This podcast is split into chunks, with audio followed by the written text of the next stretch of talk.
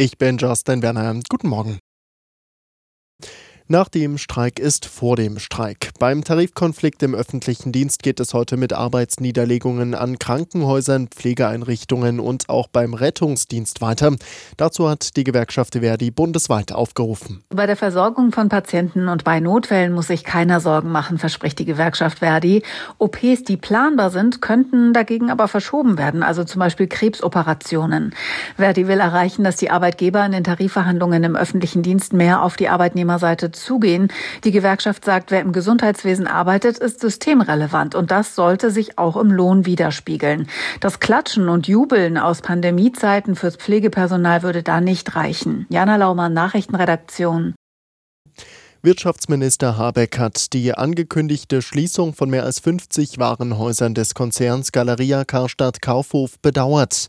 Die Entscheidung sei für die Beschäftigten schwer, sagte er am Rande eines Besuchs in Brasilia. Nun werde es Aufgabe der Sozialpartner sein, eine Lösung zu finden, die es den Betroffenen möglichst einfach mache, einen neuen Arbeitsplatz zu finden, so Habeck. Nach dem Amoklauf von Hamburg mit acht Toten ist eine Diskussion über das Waffenrecht entfacht. Bundesinnenministerin Faeser will künftig auch die Gesundheitsämter einbeziehen, um psychische Hintergründe bei Antragstellern zu prüfen. Unterstützung für diesen Vorschlag kommt von der Gewerkschaft der Polizei.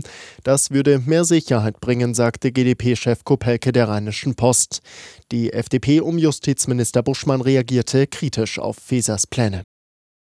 Er revolutionierte seine Sportart. Der frühere Hochsprung-Olympiasieger Dick Fosbury ist gestorben. Der Erfinder der Flopsprungtechnik starb am Sonntag im Alter von 76 Jahren. Das teilte der US-amerikanische Leichtathletikverband mit. Fosbury entwickelte eine Technik, bei der die Latte rückwärts überquert wird. Mittlerweile ist der Fosbury Flop die Standardtechnik. Russland hat zugestimmt, die Vereinbarung über die Getreideexporte aus der Ukraine zu verlängern.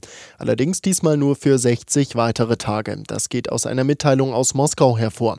Zuvor hatten Vertreter Russlands in Genf mit den Vereinten Nationen verhandelt. Durch die Vereinbarung sind bisher gut 23 Millionen Tonnen Getreide auf den Weltmarkt gekommen.